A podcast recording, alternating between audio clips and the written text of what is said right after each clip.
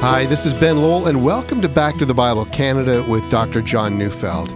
We continue our series, The Triumph of the Lamb, today in our continuing study of the book of Revelation, and today in chapter 3, verses 14 to 22. So let's join Dr. Neufeld with his message entitled The Useless Church.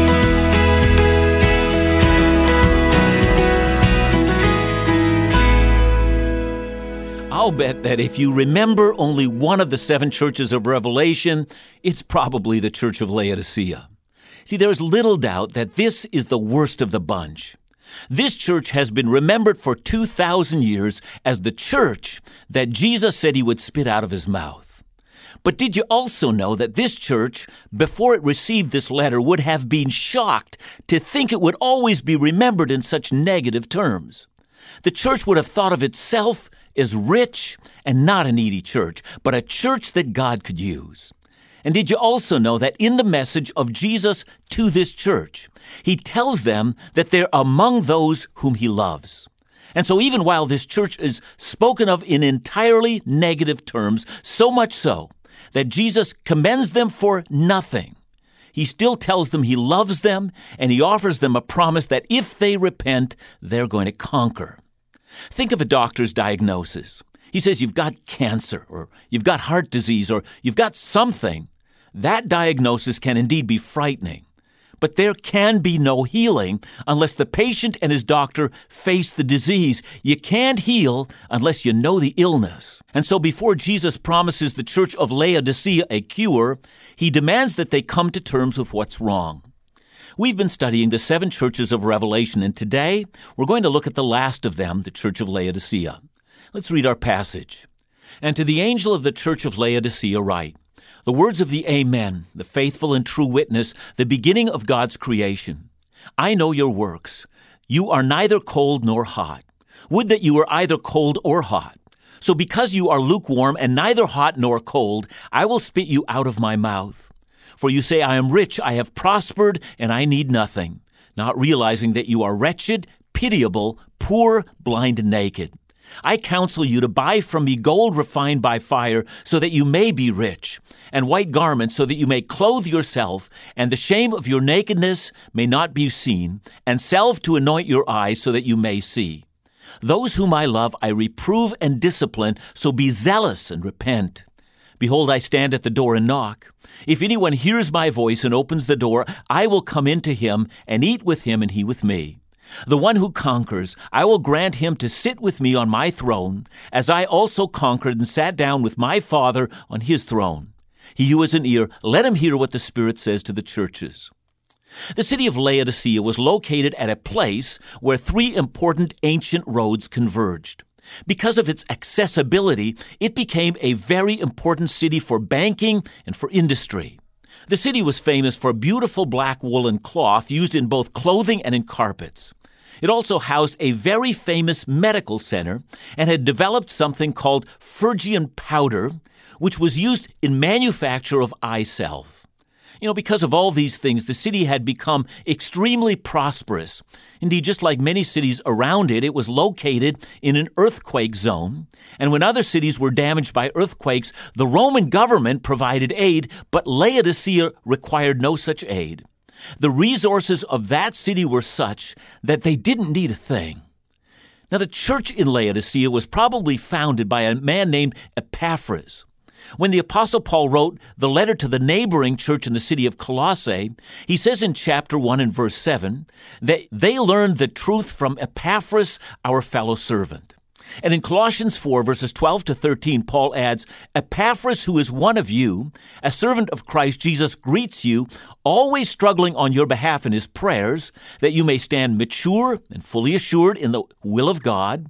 For I bear him witness that he has worked hard for you and for those in Laodicea and in Hierapolis. So it would seem that Epaphras, Paul's partner in the gospel, planted three churches one in Colossae, one in Laodicea, and one in Hierapolis, cities that were in close proximity to each other, and what was then known as the Lycus Valley.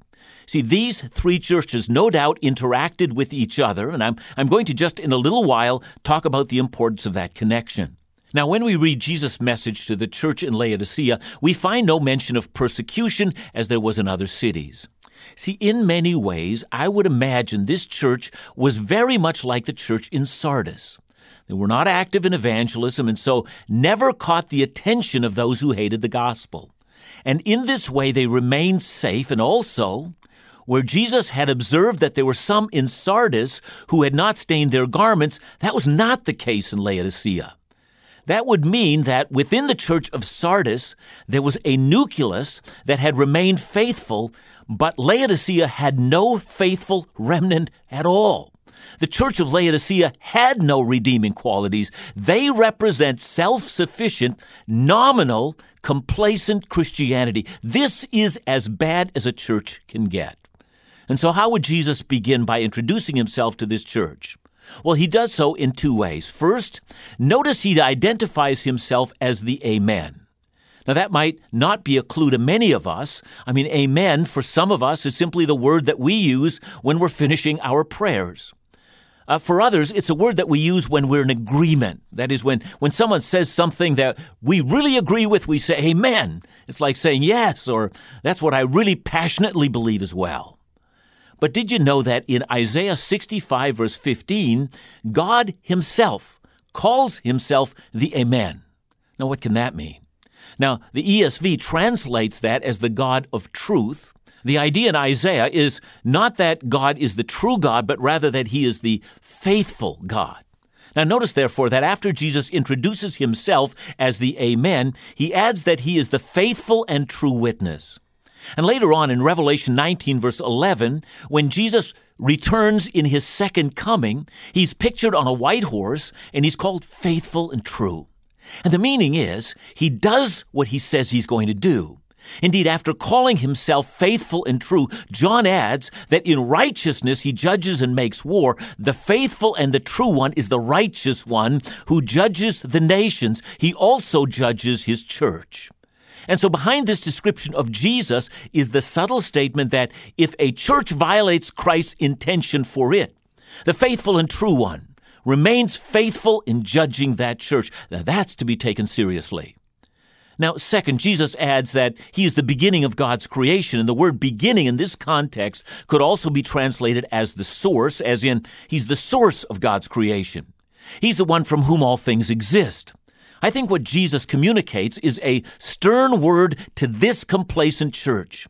I speak faithfully, and whatever I speak comes into being. So, faithless church, you're going to want to pay attention. And now, with those opening words, Jesus launches into his rebuke. I know your works, he says. You know, those are curious words. When Jesus told the Ephesian church, I know your works, he highlighted their toil and patient endurance. I know your works meant that he had taken note of those things that they had done in obedience to and in honor of him. When he said that to the church in Thyatira, he meant their love and faith and service and faithful endurance. To the church in Philadelphia, he meant that they had not denied his name in spite of persecution. I know your works is usually a prologue to a word of commendation. Anything that they have done in the name of Jesus is noticed and praised by their master. But as Jesus speaks to the church in Sardis and here to the church in Laodicea, I know your works is actually a prologue to condemnation. Why? Because the things that these churches have done are displeasing to Jesus, and from that, we are to assume that simply doing things, even in Jesus' name, doesn't necessarily mean we're pleasing Him. See, many a church has been filled with activity, constantly doing projects, and all the while Christ is displeased. Unless we learn to respond to Christ as Lord, doing the works that He wants us to do, well, we're rebels. And so when churches are active, they're called upon to answer a key question Is this what Christ has called us to do? Or was this our idea? I mean, after all, He is the Lord of His church. And how often is this the case that we think it's our church? See, we appoint our leaders after our wishes, not His. We engage in projects in which we have not searched the Scripture to find out what He wants. We preach to the felt needs of people to even gain a crowd without reflecting on what Christ is saying. In short, it's so easy to make the church into an institution that pleases us and not Him. And what a shock it will be for churches to hear that their Lord has not been pleased with any of their activities. I know your works.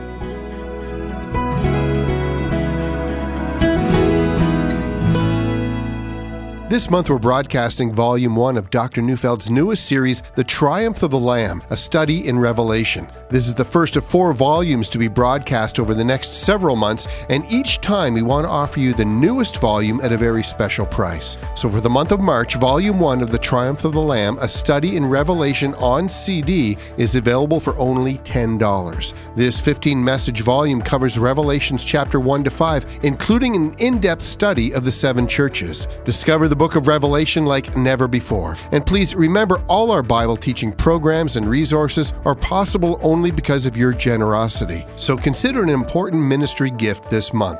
Call us to order the Triumph of the Lamb or to offer a ministry donation at 1 800 663 2425 or visit us online at backtothebible.ca.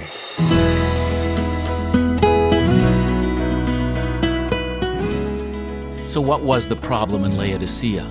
According to Revelation 3:16, the church was lukewarm. They were neither cold nor hot. Now, to some of us, that might sound somewhat strange. I mean, hot, well, that would mean passionate about the gospel of Jesus. And cold, well, that would mean a rejection of the gospel of Jesus or a, a coldness to the gospel. But that doesn't seem to make sense. See, when Jesus said, I would that you would be either cold or hot, it would make no sense to have Jesus say, I would that you were cold rejecting me in the gospel rather than lukewarm. I mean, surely that's not what he means. How could he prefer a rejection of the gospel? See, in order to understand Jesus' words, we do well to understand what his words would have meant to the Christians in Laodicea we do know that the church in Laodicea would have had a closeness to the churches in both Hierapolis and Colossae, as these three cities were close to each other and had been planted by the same man, that is Epaphras. And as we study those other cities, we, we would note that Hierapolis was known for its hot springs, which drew all manner of people to its spas and healing waters. See, in contrast, the city of Colossae was well known for its cold water, excellent for drinking, but in Laodicea, the water supply for the city was drawn from some distance and it arrived lukewarm. And it was really rather horrible water, the kind that you'd want to spit out. And so it seems that hot water heals. Cold water refreshes, but lukewarm water is of no use whatsoever. And I think that's the point. The church of Laodicea, the lukewarm church, was of no use to Jesus. It was the useless church, which served no function in the kingdom at all. But what can that mean in practical terms? Now, if you look forward to verse 17, it becomes clear. For you say, I'm rich, I have prospered, and I need nothing. Now, it's, it's hard to tell if by rich Jesus means actual literal riches or perhaps the less literal spiritual riches, but, but in either case, the church is self sufficient. They did not need Jesus. See, I remember once hearing of a brother from a very poor country expressing astonishment at the very large and prosperous North American churches. He was shown one building and it included a beautiful sound system and seating and lights and staff and programs. I mean, the budget, the scientific ways in which they identified needs in their community and then responded, resulting in growth. And he said, Wow, I never knew you could do so much without God. See, indeed, there are all manner of churches who have never known the desperation of coming to Jesus for help and, and having nothing except what Christ in His grace supplies. But unless we acknowledge our helpless dependency on Christ, unless prayer drives us forward, well, we're the lukewarm church. We are of no use to Jesus until we are no good without Jesus. We're useless when we think that we have resources that we can count on.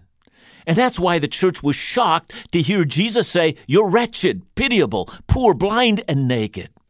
Those are the words that express absolute poverty. If you meet someone like that, you're going to find them living on the streets. They're not only unemployed, they're unemployable. They have no prospects for the future. So when Jesus said, Blessed are the poor in spirit, for theirs is the kingdom of heaven, he was not implying that there really were people who were rich in spirit. What he actually had in mind was, Blessed are those who realize that they are poor in spirit, as opposed to those who are ignorant of their spiritual poverty. See, it's the difference between being spiritually proud, like the Pharisee, or spiritually desperate, like the publican. And so let's learn the lesson. The wealthier we think we are, the more spiritually bankrupt we actually are. The more we're aware of our desperate need of Jesus at each point in our lives, the wealthier we are and the more useful we become to our Lord's service. Now, the cure. Verse 18 says, I counsel you to buy from me gold refined by fire so that you can become rich. Immediately, the Christians in Laodicea would think of their banking industry and the inherent wealth in their city. And their minds might have been taken up in Isaiah 55, verses 1 and 2.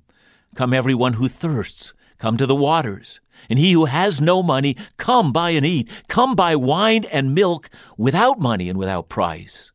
And that was the key for Laodicea. They needed to buy gold from Jesus without money. He offered them a gift, but they must buy it from him, meaning that they must come to him and request his wealth, and in the process they must reject their own. So let me ask you a question. What gives you genuine joy and hope? The thought of having more money or the thought of having more of Jesus? The thought of having enough investments or having the funds to buy that thing that you so wanted or the thought of the grace that has been given to you so that you can walk closely with God and invest all that you have in His kingdom. For where your treasure is, there is your heart also. And with that, Jesus adds more counsel. I counsel you to buy from me white garments to clothe yourselves. Now remember, we had said that the city of Laodicea was famous for its black wool, and here Jesus contrasts the best clothing that Laodicea has to offer with his clothing of righteousness. And then, I counsel you to buy from me salve to anoint your eyes. And again, we notice that the city of Laodicea was well known for its medicinal salve for the eyes, and yet, Jesus was telling the church that they had fooled themselves. They thought they could see and all the salve in, in Laodicea could not cure their spiritual blindness. I mean, my goodness, how blind they must have been to live for the present world that was passing away and not see the eternal kingdom that had awaited the faithful. And so we come to verse 19. Those whom I love, I discipline. You know, we might say, those whom Jesus loves, he rebukes for their blind spiritual poverty. Those whom he loves, he confronts them in their sins and demands of them that they repent. And with that come words that are often used in an evangelistic campaign. Verses 20, which reads, Behold, I stand at the door and knock. If anyone hears my voice and opens the door, I will come into him and eat with him, and he with me. Now, there's nothing wrong with using Revelation 3.20 and in calling the unsaved to repent of their sins and, and welcome Jesus as King and Lord of their lives. But technically, this verse is used to call a complacent church to repent.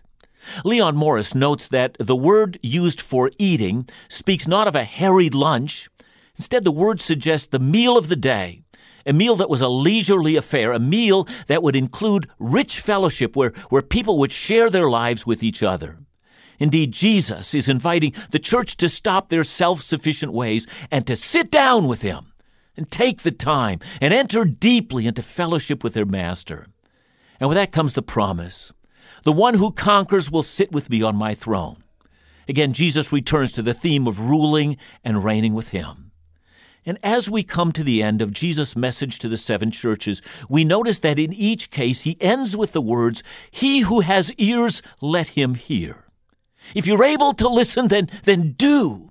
If you're able to see the significance of my message to the churches, then look hard at what you see.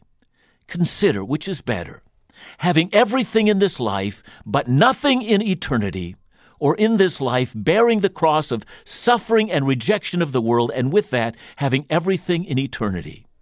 Where would you like to invest your life? If you have ears and are capable of hearing, then make your choice. Invest everything you have in the life to come and utterly despise investing in this present evil age. Do you have ears? to have eyes. What is fascinating to me is that all seven churches are incredibly relevant to us today. The issues faced by the seven churches in Asia are the very same issues we face. Will we care for doctrinal purity? Will we be loving? Will we be living for the sake of the gospel, to gladly give up all things in this life? Would we give up our very lives? Will be faithful to the call of evangelism? Will we persevere in the face of opposition? Will we become complacent and fall in love with this world and abandon our call, or will we find Jesus and his gospel and his eternal promises to be all that we long for? That's the battle of the ages. In the end of this age, when, when Antichrist reigns, this battle will intensify so that all who belong to Christ will openly declare whether they truly belong to Him or whether it has all been a pretense. If anyone who has ears to hear, let him hear what the Spirit says to the churches.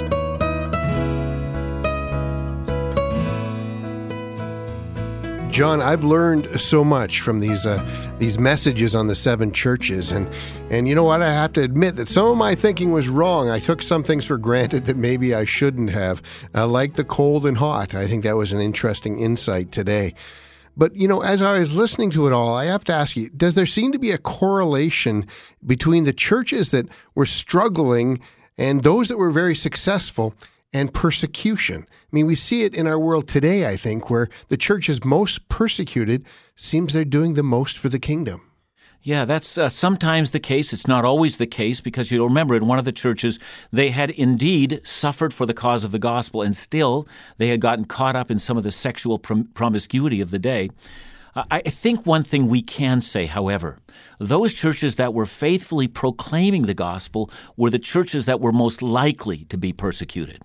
So I, am going to say I don't think it's the other way around, Ben. I, I don't think that persecution produces purity, but I think purity produces evangelism, and evangelism invites reaction. I think that's what I see in, the, in, the, in this in these seven churches. And I think that's a real it's a real challenge for us today, isn't it? When we when we live in a tolerant society and therefore we're, we're more reluctant, I think, to really tell people about Jesus and confront them about the truths of the gospel. Yeah, we've got to decide, each one of us and all of our churches, are we going to be a soldier of the cross? Are we going to bear his name to this world? What a great message. Thanks so much, John. Back to the Bible Canada, leading you forward in your walk with Jesus every day.